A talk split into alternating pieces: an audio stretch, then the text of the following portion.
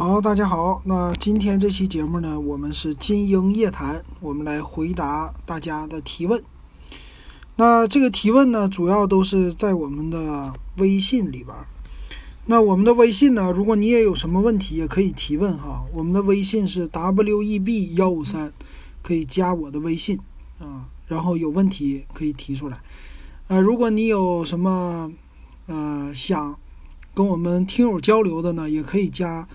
我的这个电子数码点评的群啊，这个群入群费三块钱。那咱们话不多说，咱就来回答听友的问题哈。咱一个一个来回答。那首先咱来看看啊，首先第一位，这位是谁呢？他是昨天啊在我们的群里边说的啊，他是方向感。他说想给老婆买一台手机，喜欢拍照，不玩游戏。Vivo 的 S 一 Pro 怎么样？哎，这个怎么说呢？给老婆买的哈，老婆买手机，首先来说就是注重颜值，这个手机必须得好看，外观得漂亮啊。那咱们来先说这个 vivo 的 S 系列 S 一 Pro 啊，它的颜值呢，给你老婆买，它只有一个颜色可以买啊，女性嘛，基本上就是用叫珊瑚红的这款机器了。啊，其他的选择基本上没有了哈。那这颜色好不好看呢？这个让老婆去看了。呃，颜值呢其实是够的啊，毕竟说它前边的这块屏比较好看，是 OK 的哈。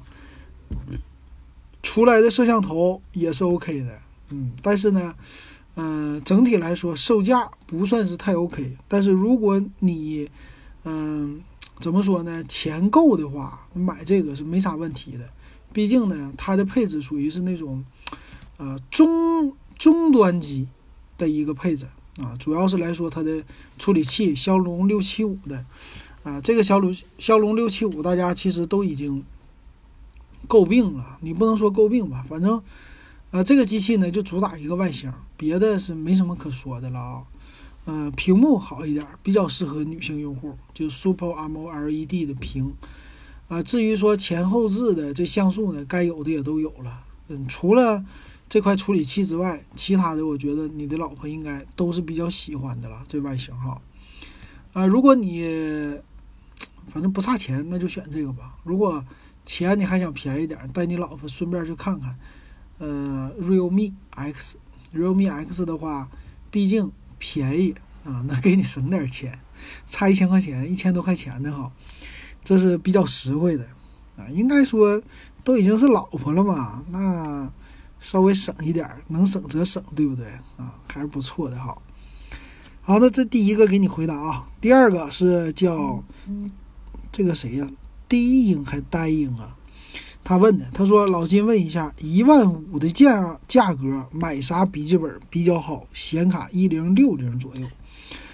啊，如果你只要选一零六零显卡，这个不用问了，一万五根本就用不了。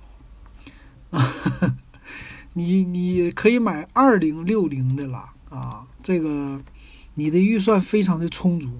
其实你问的吧，怎么说呢？就一句话，这玩意儿真是不好给你回答。你按理说应该咱们问的再就是详细一点，这样比较好哈。首先来说呢，你可以选择一万五千块钱的预算。啊，除了那些顶级的，就是外星人呐这种巨变态的品牌之外，其他品牌你都可以随便来选择。那这些呢，主要来说就是选择它的一个做工，啊，选择它的一个 就是顶配的这种的售价哈。比如说外星人系列呢，你花个一万五千块钱吧，你就能算是一个入门级的一个比较暴躁的十五寸的呃游戏本。啊，它的外形呢，可以说让你选择的不是那么特别的多吧？啊，可选的基本上就是最新出来有一款叫 M 幺五系列的，是一万六千九百九十九啊，这么一个售价。啊，它的配置呢是 RTX 二零六零 i 七的八七五零 H 啊这种的。呃，这种机器呢，其实花到一万五千块钱啊，拼的已经不是配置了。这个配置你花它一半的价钱也能买到，就是你花个八千多也能买到。主要拼的呢是它的一个外观啊，有的可能说是售后啊，那一般来说呢，都是拼它的一个就是质感和外观啊。首选的我觉得应该是外星人了，这个你拿出去不丢不丢面儿啊，拿哪儿去别人都给你高看一眼，只要是懂游戏本的。然后该有的配置呢，肯定不是一零六零显卡了，是二零六零的一个显卡，啊，显存一般都是五六个 G 的。然后屏幕呢也都升级了，从这个月开始，从今天开始，整个的显示器一万五你都可以追求到一百四十四赫兹的刷新率。那存储呢，至少是五百一十二个 G 的 SSD。呃，显卡呢，RTX 二零六零没有问题啊，这些都有。然后 CPU 呢，基本上你就选择最新的九代的处理器。呃，九代的处理器呢，高一点你可能上不了，基本上就是可以选择到 i 七的了，i 五的肯定不用选择了啊。这就是差不多一万五的这么一个价格。首选是外星人。呃，除了外星人之外，还有谁家呢？其实高端的，呃，华硕家也有。华硕家应该是 ROG，就是咱们说的，啊，这个叫叫啥来着？玩家国度啊，应该这么说啊。它的这个呢是一万五千九百九十九啊，这个售价。这个售价呢是最新的叫枪神二 S，嗯，它差在哪儿呢？它的屏幕刚才说的都一样。呃，显卡好一点，RTX 二零七零的一个显卡，呃，它那个二零六零显卡是一万三千九百九十九，都用不了一万五哈。那你预算够的话，那显卡就往高了上。然后呢，存储是五幺二加一 T，十六 G 的内存，七十二色域，一四四赫兹刷新率。还有呢，键盘也比较炫啊，都是那种各种炫彩的键盘。啊，但是呢，这种游戏本啊不适合移动，它的重量都比较重的。嗯，这是一个，还有啥呢？还有再往的高端的，就是一些小众的高端。我建议你，你就不要买什么，呃，什么雷神呐、机械革命啊、神州啊，啊这些小众的，还有神战神呐、炫龙啊、机械师啊这些小众品牌，你不用选择，你选择一些大品牌就 OK 了。啊，戴尔家呢，就是 G 七，G 七呢高配的也有。呃，联想家呢就是 Y 系列了啊，还有一个是微星啊，微星是比较小众的一个品牌啊，但是呢，微星在国外的一个呃口碑比较好，玩游戏本的一个口碑。他家呢其实有高端的系列，呃，高端系列叫啥呢？他们家叫呃，网上看的有叫绝影系列 GS 六，就是他家以前叫 GT 系列。啊，现在叫 GS 系列，呃，六五七五啊这些的啊，基本上你能花到看，嗯，一万六、一万五这种的，基本上都是最少给你配到二零六零的一个显卡，呃，内存呢八个 G 或者是十六个 G，基本上是这样哈。那比如说 GS，刚才我们说的 GS 的六五，呃，它是一万五千一百九十九。呃，它的显卡呢，RTX 二零六零，五百一十二 G SSD，十六 G 内存，但是 i 七的八七五零 H 啊，这是八代的处理器。然后呢，呃，键盘他们一般都是配的比较好，除了 RGB 那些特效，有的就是说机械键盘的手感啊这种的。呃，这种呢，其实玩游戏啊都够了啊，基本上这种显卡主要就是拼的显卡和它的外观做工。啊，这种机器呢，你正常来说用五年是基本上都不成啥问题的，除了不能每一次都玩顶级的大型游戏，但是呢，都正常的玩各种中端或者现在是高端游戏，过了五年玩中端游戏也是应付自如的啊。这种本子，那你可以呢，主要关注一个是品牌度，一个是它的外形啊，看你喜欢哪个。但是我还是那句话啊，这些本子的。呃，一个是发热，一个是呢，它的便携性都不是太好，嗯，所以说你要看你自己选择要不要移动，不要移动就尽量自己看外形吧，啊，喜欢哪个品牌你就啊照哪个品牌下手，反正这种价格的做工都不会差的，啊，这个因为利润高嘛，厂家都是做工上都下了一个比较大的功夫了哈。还有一个，你要不玩游戏，那买的就是苹果了啊。苹果的话，一万五的预算，你能买一个还是不错的 MacBook Pro 啊，十五十五寸版本的啊，那个的话，要的就是满满的那种苹果的简洁风，嗯，但是适合做图或者拿出去装的人，如果你玩游戏的话，基本上也是他玩不了什么太大型的游戏哈。好，如果你再有什么需求的话，你可以告诉我。就是说的再详细一点就更好了哈。好，那下一位，下一位叫春风秋雨，他说为什么小米和荣耀不用 Super AMOLED？呃，人家小米和荣耀是用的，小米家的最新的小米九不是用了吗？对吧？小米九 SE 也用了啊。那荣耀家呢，其实用的比较少啊。这个出于的就是成本的考虑，为什么不用？啊，这个屏幕它就是贵，因为这个东西就是科技含量的东西嘛。啊，最便宜的 LCD、TFT 这种的，然后 OLED，然后叫什么 AMOLED，还有 Super AMOLED 这块屏，它的之前咱有一期节目简单说了一下啊，它的这个有机。有机的更好了，色彩的显示更好，所以这个屏幕的它的科技含量就高，那自然而然就贵。那小米的大部分的系列或者红米系列呢，走的都是性价比路线啊，压的价格比较低了啊，所以说它就不能给你收，给你那么多好的太好的东西，基本上就让你够用。但是小米的高端系列会采用一下，基本上就是他们家的小米的旗舰系列。但是荣耀家呢不会这样的，荣耀其实也是跟小米学的啊，就是主打性价比的啊，所以不会给你整那些乱七八糟的东西。最好的技术，包括华为家很有意思，就华为家它最高端的 Mate 系列，有的时候也是不是 AMOLED，有的时候也 TFT 哈，之前也被爆出来过啊，这个是人家华为家的特色。最爱用 Super M L E D 是谁呢？就是。vivo、OPPO 他们家，包括现在什么 realme 呀、一加呀，啊，最近咱们群里这些哥们儿就发的，呃，图片就是一群人围殴一个人，旁边又站了两个人，在老远处站了两个，啊，这是谁呢？站着那两个呢，就是华为和荣耀，那一群围殴的躺在地上被殴的呢是小米和红米，那围他的呢有四个，谁呢？就是 vivo。OPPO、一加，嗯，还有什么 Realme，乱七八糟，全是 vivo 就是 OPPO 系的这些的品牌，可以说就围起来吊打小米。它可以说，嗯，OPPO 和 vivo 呢，对于华为的市场的蚕食其实并不多。华为呢，蚕食的是呃三星的市场，它的竞争对手比较高端，嗯，它是上打三星，中打小米。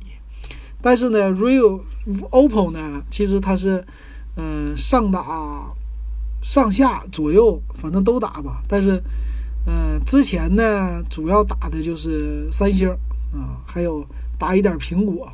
但是现在呢，连小米也不放过哈。可以说，这 vivo、OPPO 家挺猛的啊，它的这个优势。现在的品牌你看啊，主大大品牌是 OPPO、vivo 啊，vivo 下边、OPPO 下边都出来。啊，realme、reno、爱酷是吧？五个品牌，那你想想多猛哈！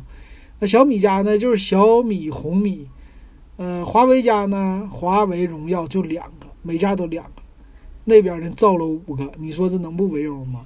所以大家可以说就各种各样的选择都有啊。但是呢，他们的特点就是屏幕他们用的好的，这玩意儿呢是一个卖点啊，来吸引你。所以这是几家的一个不同的啊。好，下一位李进，李进他说：“老金你好，听你说了好几次官方机笔记本，请问你都是从哪个渠道买的官方机呀？”啊，我这个渠道呢，其实非常简单，大家都可以看到的渠道就是京东、呃淘宝这两个大一点的渠道哈，这是笔记本的。嗯，还有呢，就是二手，二手就是闲鱼，我基本上就是这三个渠道了。官方机没别的太多渠道，如果你买苹果官方机，就是苹果的官网，这是有正宗的官方。其实还有一个渠道，官方呢是，嗯，微软微软的商城，就是 Microsoft 点 com。这个呢，他们的就是 Microsoft Store，这上呢是有的，啊，那个是，但是你遇不到。哎，以前 Surface Book 我想买的，就没买着。它那个官方是正宗的官方，官方翻新非常好哈。呃，其实还有一个渠道是线下的渠道，我这人就比较懒，没愿意跑电子市场。其实你要是勤奋点，你像我们听友那谁，啊，谁来的？我他的名我一时想不起来了啊，是，他这个名就在嘴边儿啊。他就是很勤奋的，直接去电子市场啊，去电子市场去跑去。上电子市场跑呢，他可以说拿到非常好的价格，就是比在网上拿到的价格还低啊，这个非常的好，就是比网上还能低个一两百块钱。直接去批发商那儿，包括那翻新机也是有批发商的，就飞跃的风哈，飞跃的风啊，这哥们儿挺厉害的，就是。嗯，怎么说呢？特别喜欢跑这些渠道啊，应该是做销售起家的，很厉害。我觉得，手机也能拿到渠道，呃，笔记本也能拿到渠道，所以他跑的价格都比我低。所以说，呃，你要是愿意花时间，你去跑一跑，其实你能拿到更低的一个售价。现在呢，那些电子市场啊，呃，笔记本的厂商，其实他们卖的都是从基本上就一个渠道商拿来的，渠道商是不建。这种零售店面的，他就是一堆一个像仓库似的，你来我这拿货，基本上谁家的市场里的货都是他家的，所以有机会我应该上电子市场去混去，啊，反正我做的节目应该也也得整点什么店铺啥的啊，整个什么淘宝店铺啊，给大家卖点实惠的东西，上他那儿渠道拿货，这样比较好，是不？我实在不行我就上，以后会不会混到上电子市场去开档口去？我的身边的朋友一直都说，他说你呀最适合就是去电子城，你去开一个那个档口去。你说你这么明白，手机你也明白，电脑也明白，头头是道的，你说的，你上那去开个店多好啊，对吧？我觉得也行啊。我最近我还看那个，一会儿我跟你们说啊，就是懂车帝和汽车之家这个，这是我最近的一个心得，给大家说一说一会儿。啊，所以基本上渠道就是这么多吧。啊，你你去了以后，你你就挑一挑就行了。反正淘宝啊、京东啊什么的，售价呢就货比三家，每家都问一问，没事跟他讲讲价，多聊聊，先别着急买。啊，之后呢就拿来以后好好看一看。反正翻新机呢，它和新机差不了太多，但是呢别追求完美。啊，新机你也别追求完美，基本上就到了手能用就完事儿了。毕竟你也。便宜着了是吧？便宜个几百块钱就 OK 了哈。这是我的一个心得啊，心得就在这儿了。好，那下一位啊，下一位叫笨笨，笨笨他说了，他说荣耀 Magic 二怎么样？本来想入手中兴天机十，你说不好我就不考虑了。荣耀 Magic 二，我建议你你也别买了。就是我发现啊，笨笨你的。看机器吧，你就喜欢比较另类的，就是听你说的，这个确实太另类了啊！我不建议你买。嗯，它是一个滑盖机哈，荣耀卖这个系列呢，怎么说呢？其实它的售价不是那么特别的有性价比的，不算太低。而且呢，你看现在，嗯，这个滑盖屏出来以后呢，其实现在大家对于它的。呃，热度可以看出来，其实并不高。呃，对于对于它的这个呃怎么说吧，理解吧，反正大家的就不是那么特别的推崇啊。呃，如果你特别喜欢你你，我建议你你可以买，就是它比较另类啊，只能说它是另类的一个东西。但是呢，其实就没有想象中的效果那么特别的好哈。反正你自己考虑这个啊，我觉得，反正对于我来说，我觉得它是将来不是保值的一个东西。还有呢，就不是太大众的，它宣传这个高概念，让你多花钱是没有太多的必要的。那现在这荣耀 Magic 二呢，我看一下啊，它最低配六加一百二十八 G 的是三千，呃，三千两百九十九块钱，在这个荣耀的华为的一个官网上，呃，三千两百九十九呢，麒麟九八零的处理器，然后有后置的三摄摄像头，前置的一个摄像头啊，就这样的，啊，也有快充的功能哈。其实售价来说呢，还算是可以的啦，这个售价也算是比较有，呃，性价比呀，或者说还是比较便宜的吧。但是呢，你能看出来它的造型。呃，比较普通了，就是现在出来这几款机器跟它一比，其实它造型比较普通，啊，升降的那些其实跟它比起来也不差，那水滴屏跟它比起来也不差，主要就是看你的一个需要。你说它是旗舰是旗舰，但是这个售价呢，呃，别人也能对它造成一些冲击，而且呢，它这个呃前置摄像头也基本上属于是。你虽然有三个摄像头，但基本上属于是凑数啊。后置的话也不占有太大的一个太强的优势啊。所以这样的机器市场现在证明滑盖机并没有想象中那么好卖，所以呢，他们家就不会生产那么多，搞不好还会降价哈。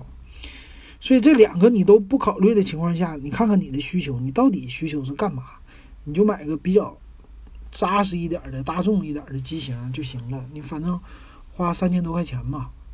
你的预算是三千五之内呗，基本上我我猜的不知道对不对啊？如果是这个预算的话，那你就可以看看，比如说，呃，谁家的这个荣耀的其他的系列呗，这么看看，反正别选这个啊。荣耀的现在其他的系列，呃，这个是什么？马上会出来的是荣耀的二零会出来。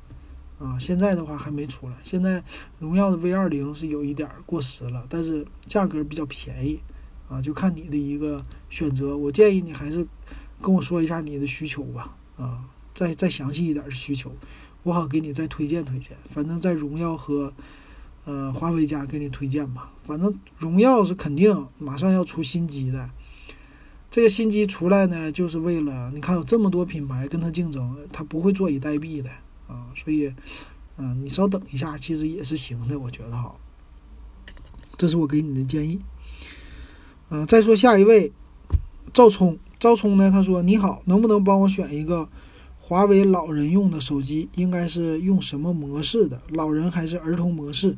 九八十岁的老人用，主要是跟家里人呢通话啊，主要是做微信，微信的视频通话的功能。”嗯，价位呢？他说可以控制在一千一以内。那你选的呢是只要华为和荣耀家的牌子啊？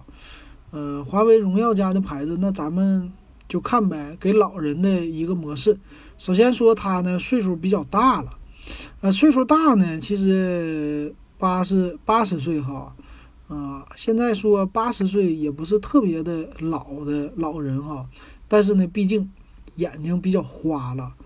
呃，对于手机的追求是功能，而不是时尚了，所以说用不了，用不着花太多的钱。嗯，可以说呢，越便宜越好啊，给老人买。因为这个手机呢，它基本上用的不像咱们小孩儿成天抱着一台手机来玩儿，是吧？他也不会抱着手机来玩儿的。越简单越好，只要能用就行了啊。对于这种手机的要求。所以我呢看了一下哈，其实最便宜的是现在叫畅荣耀畅玩的八 A，这块屏呢是六点零九英寸的，三个 G 加三十二 G 的存储，呃，七百九十九的一个售价呢是足够它运行什么啊微信了，打电话也都足够了。然后呢就是模式的问题，模式的话呢就呃。一般来说都比较比较简洁的，老人模式一般都有，不叫老人模式啊，他们一般，呃，都叫这个极简桌面。这个就算是你买的这款手机没有，你也可以装一个第三方的桌面应用啊，也就可以了，也够了哈。然后前置八百万像素的是足够足够的了。这个处理器其实都不重要了，什么处理器都行啊，因为一个微信的话，基本上大家都能可以运行。主要就是说呢便宜，啊比较好用就够了。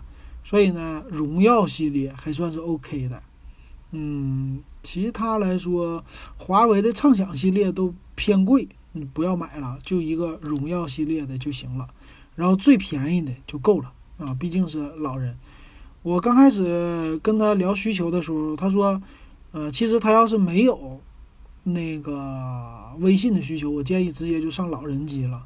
老人机声大，然后老人其实八十岁，我们家八十岁的我姥爷什么的，那个时候八十过了八十以后，其实玩手机的欲望非常弱了，基本上就是打个电话能听就完事儿了啊，基本上就这样。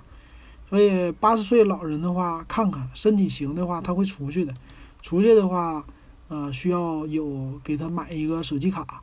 手机卡呢，直接把流量开好，就不要让他来设置什么东西，让他用最简单的功能能用就行了。啊，最好是什么都不要让他考虑啊，这这个才行哈。这是荣耀，其他品牌呢也基本上就这个价格了，反正七百九十九也没啥贵的，也。也不算贵，也不算便宜，啊，反正对他来说用个两年是没有问题的了，绝对够用的了，两三年都行啊。行，那基本上这就是给大家的一个回答哈，回答了半个小时，基本上我看看，嗯，该说的都已经给大家回答完了，然后欢迎大家继续给我提问哈，有什么问题都可以，嗯，我我我再看看，还有一位。还有一位是那个徐鑫，徐鑫，咱们那哥们儿最近不在群里说话说的比较少，他最后给问了我一个，呃，这个关于缩放的事儿。后来呢，他也给我提个建议，他说你可以试试转行做广告设计，慢慢渗入宣传包装行业，那样做的可以比较多。你基础很好，尝试转变比较容易。运营节目和公众号都用得上，关键是思考方式和视角。啊，他给我的这个建议挺好啊，让我往广告设计方面转。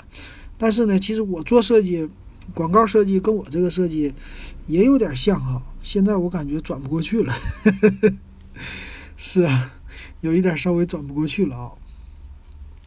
实在是那啥啊，不好意思，这个达不到。但是运营公众号和什么呢？这些呢？要是有时间，我还是挺愿意搞的，把公众号或者写一些文章啊，就分享出来。呃，今天呢，其实我还看了一个，就我媳妇儿看书的时候告诉我的，给我讲个小故事啊，书里的说，你看人家犹太人，说有一个犹太人去了一个小镇，开了一个加油站，他做的不错啊，又来了第二个犹太人，第二个犹太人呢。看到他开了加油站，做的挺好。他想一想，那我做什么呢？他就在旁边开了一个杂货店。啊，又来了一个犹太人，第三个犹太人，第三个犹太人一看，有一个做杂货店的，一个做嗯加油站的，他们做的都很好。他想想，他做什么呢？啊，他就开了一个酒店，啊，开了一个宾馆。那这样事儿呢，又来个犹太人，又做了个什么？这久而久之呢，这个地方就变成了一个繁荣的城市，或者说繁荣的小镇啊。那换成中国人，来了一个中国人，做了个加油站，挺好。又来了个中国人，发现他做的很好，那他也开了个加油站。又来个中国人，又开个加油站。又来个中国人，又开个加油站。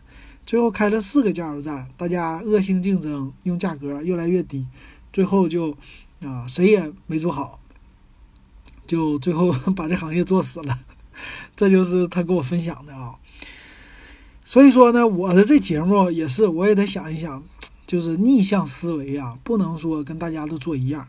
他做视频点评，我也做视频点评，他也做视频点评。那这玩意儿呢，久而久之的，就是没有什么自己的特色了。那我呢，现在的视频节目呢，啊，不叫电子数码点评，视频节目叫无稽之谈，就没有手机。纯粹的就是网页给你说详细一点的参数，啊，这个就是我当时的一个和别人不一样的东西，我觉得这是我的一个特色，我就坚持这个特色就行了。至于说能不能赚钱，这玩意儿现在来说是次要的，还是兴趣更重要，坚持住，啊，就是怎么说呢？你的兴趣坚持住了，早晚有一天你会得到一些回报的，当然不一定是大的回报。但是小的回报是一直会有的。我觉得，啊，我从做这节目到现在，虽然说只是录音频啊，搞一点小小的简单的视频，但收获了不少的听友。我们现在群里是两百六十六个人在群里，可以说，啊。每天群里边都很热闹，跟大家聊天聊得很开心，也认识了很多朋友，包括我们东北的那些老乡，还有一些其他地方的朋友都认识了。每天分享自己的生活，还有对于手机的这些看法、电脑的看法，觉得很好哈。所以这样的环境呢，就让大家有一个交流的地方，慢慢的就能够成为朋友。那以后呢，有什么需要了，我们啊，比如说。就希望大家通过群里聊天，少上点当，买点自己多多喜欢的产品吧，数码的产品。这就是我们做节目的一个初衷啊，或者说建这个群的一个初衷吧。然后至于你买完了，你说这群里边太烦太吵了，以后人太多了啊，他就退群了。这个其实无所谓啊，我觉得啊，重要的是什么呢？重要的不是说我赚多少钱，重要的是你省了多少钱。这是这个群的一个作用，剩下的就是聊天了，纯粹的闲聊，但是不要太浪费大家时间。所以说，目的达到就好了。你包括你给我提问也是，啊，我给你回答这些问题，我花的时间成本是成本，钱是不是钱？你可以管它算成钱，但是呢，这东西我在帮助你的同时，我也得到了快乐，是吧？我自己也得到了一些满足，就是啊，有人需要我。这这个是什么？马斯洛需求理论的最高层叫自我价值的什么实现的这个理论啊？最低级就吃饱了，喝足了，就这个理论啊。所以你看，我虽然不赚钱，但是你问了我，我回答了，我感觉挺高兴啊。这高兴的话，真是有钱难买我高兴啊，这个是最好的。当然还得赚点小钱儿，对吧？进群三块钱，现在。我觉得这个 OK，你给我呢，我很高兴；你不给我呢，你提问我也无所谓啊。这个就是很好的，反正我还锻炼了口才，将来说不定还能去电子市场去混混去。好，这个说多了啊。好，那还有今天呢是五月十七号，其实世界电信日啊，我其实没给大家说一加七，大家都挺着急的，说你啥时候点评一加七呀？今晚你本来咱们那个春风秋雨给我留言说一加七你得说说呀，啊一加七呢我也看了，一加七 Pro 我也看了，明天后天我会把节目录出来的。今天呢我看呃经营夜谈好久没说了，所以今天得特意说一说啊，我就把一加七给延后了。其实这个方式挺好，最近要说的一加七和呃大疆的那个灵眸运动相机都值得说一说。但别着急啊，我其实今天就不蹭热点了吧。呃，一加七呢，简单来说挺不错的。比较让我惊艳的是它那块屏，九十赫兹，二点五 K 是吧？啊，这个屏幕可以说是比较未来的一个科技了。屏下指纹不算，没出没出五 G 版我还真忘了。其实五 G 不重要，现在来说，重要的是它给我们一些新的呃想法。新的科技的这个啊，但是屏幕发声好像今年出来的不多啊，这个在后半年可能会出来吧。所以简单的到时候我们点评一下。但是，一加七的手机啊还是比较小众，真正关注的人还是不是那么特别的多的。他的关注点就是在国外吧，到时候我给大家说。好，那今天回答问题就到这儿啊。那我们来说一说我的一个小感受。什么呢？就最近我看一个软件 A P P 又有点上瘾了。谁呀？懂车帝。哎，懂车帝这个 A P P 啊，是今日头条家的，就字节跳动的。他们家从今日头条里边孵化出来的一款产品。本来说呢，今日头条啊，它主要就是一些自媒体的号，嗯，不算是公众号，自媒体的号。那它在汽车领域呢？就本来原来就是一个小栏目哈，汇集了一些公公众号一样的这东西。后来可能是这公司看到，啊，除了这种类抖音的视频，比如说西瓜，呃，做出来了一个行业，他们就偏向于下一个行业，就是汽车行业。哎呀呀，手机掉了，等一下啊，手机掉了。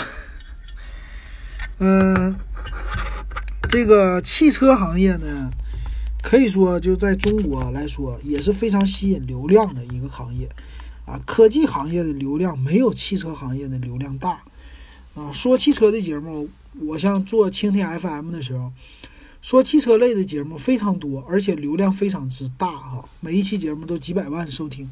但是科技类的节目呢，你比如说那个科技负能量，在蜻蜓 FM 已经收听量很高了，但是一期节目达不到，达不到上百万，就是十几二十万这样的也就不错了。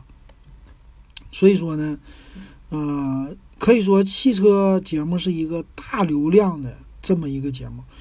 呃，字节跳动呢就看到了这个商机，啊，他们呢就专门搞了一个 APP 叫懂车帝。啊，这个懂车帝呢，刚开始我对他对对于他吧，有一点不不屑一顾，啊，因为啥呢？我觉得他这个搞的纯粹就是一堆垃圾信息往里边塞，因为很多今日头条也是啊，产生了很多垃圾的这种类公众号的文章，骗大家的流量，基本上都是靠标题来吸引人的，然后让大家来听或者说来看，啊，这样的话纯粹就是浪费大家的时间，我觉得。啊，所以说呢，不太看好它，我就没怎么装。但是后来呢，发现它这玩意儿，呃，出现的越来越多了。在很多的视频里呢，他们家，呃，主打一个就是给视频做赞助，呃，叫什么在懂车帝首发，叫一个叫缔造计划，啊，给很多的节目都都给他投钱了。比如说比较有名的节目啊，都说打上。懂车帝的广告，然后在懂车帝里首发啊，先在这里看。所以我为了看视频节目呢，我就下了个懂车帝啊。下载了以后呢，其实我这人挺关注汽车的，我平时最爱看的都是汽车之家啊。我就发现了啊，其实易车呀，我以前也下载，但是后来觉得很没有意思。包括还有一个是叫车，不叫车幺六八，还叫一个是什么玩意儿？也是一个汽车平台，我都觉得没有汽车之家做的好。那汽车之家的最大的特色呢，其实就是论坛，他们的论坛呃里边的群友非常的多啊，你基本上就是在论坛里边，嗯，跟大家沟通交流啊，发一些帖子，我觉得很有意思，也看到一些比较实用的信息。虽然说水军比较多，但是呢，他官方写的一些文章不算是特别有意思。然后呢，他把呃，一些平台，他们叫车家号，这种类似公众平台的东西呢，专门给划到一个，呃，划到一个专门的频道里去了。这样的话呢，就造成了我最喜欢看的就是原创文章，汽车之家的编辑写的，还有论坛。车家号呢，我就不看了，因为车家号的文章呢，在别的地方也有，比如说今日头条，你也能看到。所以说，这就是汽车之家一个老牌的汽车的媒体经常看的啊，但是被大家诟病的地方也多，就是它的水军删帖都比较厉害。那最近呢，我因为看视频，哎，我就下载了懂车帝。下了懂车帝以后呢，我发现啊，他们家比汽车之家有一些优势，就是它集成了呢，在今日头条的那个属于根据你的一个爱好，或者说咱们说 AI 吧，这么一个算法。啊，它搞了一个推送，就是你看到的文章，你越看，那后边给你推送的刷新出来的越是你喜欢的这个节目，或者说是你喜欢的这个文章。所以说呢，它这个看起来啊，就非常像一个今日头条汽车版的今日头条，啊，直接就让我着迷了。因为在看今日头条的时候呢，我觉得这东西容易让人上瘾，我都不敢看，就。经常就是刷个，呃，超过五分钟你就能刷半小时，啊，所以说有的时候我都是特意的就刷今日头条，赶快就给它关掉了，我不看了，啊，提醒自己。那最近发现这个懂车帝就是啊，比如说我打开懂车帝，我搜一个车型，比如最近我一直关注日产的途达这款越野车，我搜了途达以后呢，它就会把相关的啊什么哈弗 H 九啊，啊。什么三菱的，呃，帕杰罗不多啊，但是反正关于这种越野的车型，关于皮卡的车型这种相关的文章，它都推送给我啊，就是我往下一滑，就全都显示出来，全是根据越野的东西的，所以他能知道你的兴趣点是在哪里。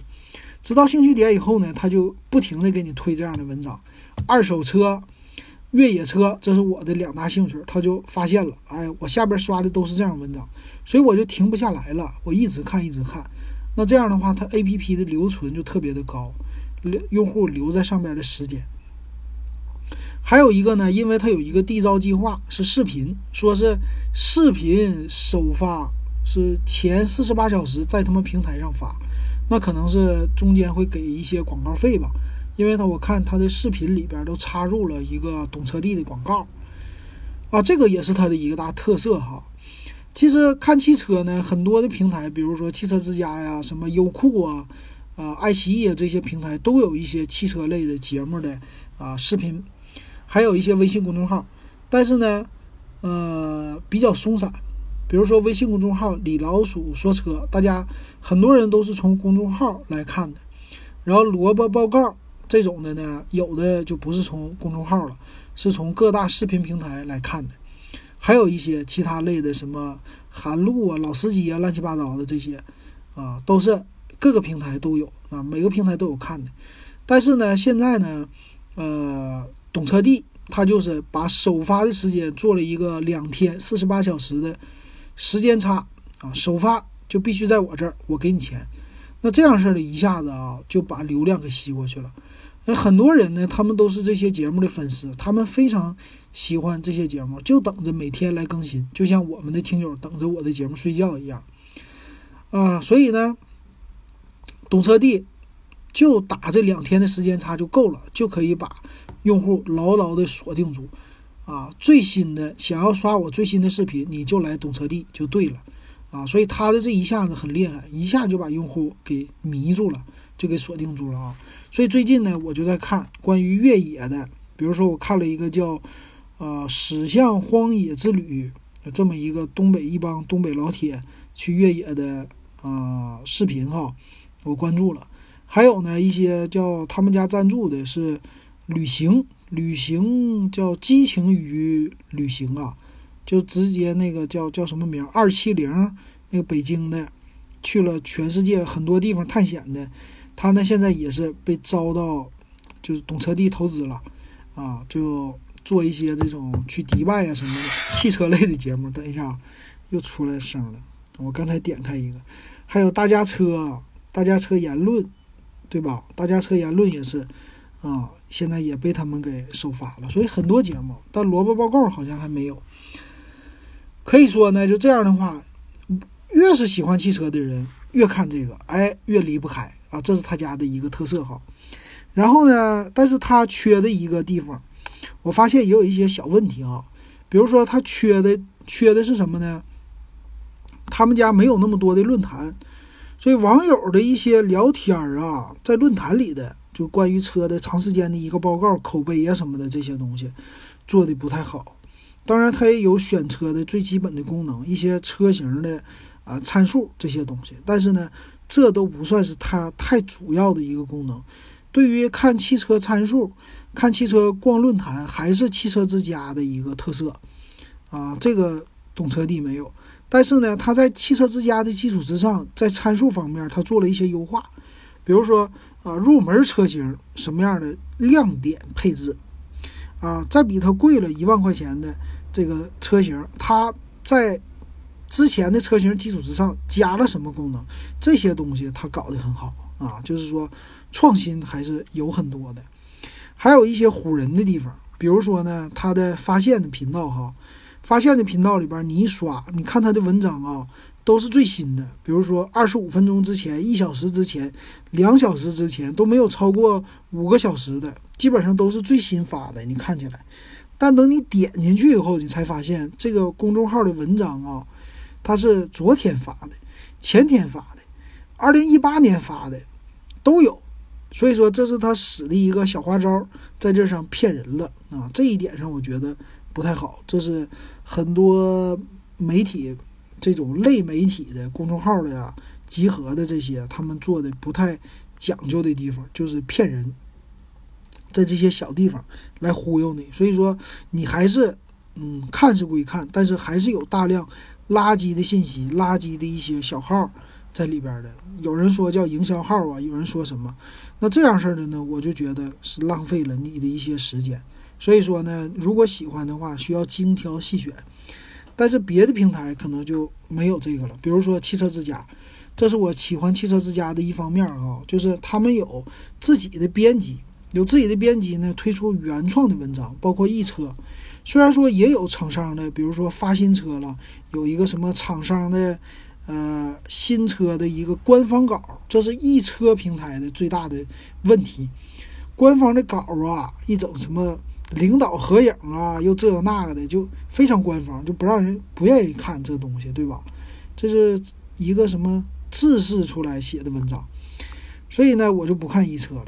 那我就看这个汽车之家。那看这个好处呢，原创文章的好处是可以第一时间知道发布了什么样的新的车型，尤其是一些车展的报道啊什么的，这些我觉得挺好。但是他们的不足呢，就是对于那些视频呐，对于那些第三方公众号啊，这些文章做的不太好。所以现在呢，我基本上是两个 A P P 来看，还有那个汽车之家也是，我感兴趣的内容推送的不多，啊，就是不太智能。如果说他的要是把这个懂车帝这么智能的 A I 给他搞进来，那他这个可以说又能留住一堆用户啊。所以基本上现在呢，懂车帝和汽车之家是我经常打开的两款汽车的应用。我觉得这两个都非常好。看视频我就去懂车帝啊，我长时间闲着没事干，比如说等车呀什么的，懂车帝会让你呃帮你耗费这个时间的。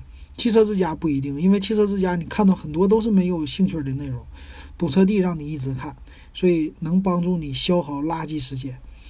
啊，这是这两个 A P P 的一个特色，还有一个特色呢，是告诉大家，汽车还是这个领域和市场非常非常的大，呃，汽车节目的关注的听众非常非常多，但是呢，我说车说的不太多啊，我只要一说车了，我我在那个另外一个节目《国外汽车点评》里还是，呃，不能说听众太多，但是流量确实还是 O K 的，所以有时间我还是想说车，练习练习。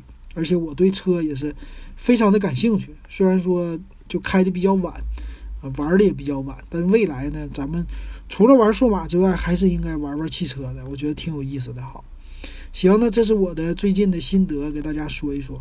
下一期呢，再说一说关于闲鱼吧。很多小伙伴现在加了我们的群，都喜欢玩闲鱼了。那玩了闲鱼，我给大家简单的说一说闲鱼有什么好玩的地方。啊，好。那这期金鹰夜谈我们就到这儿。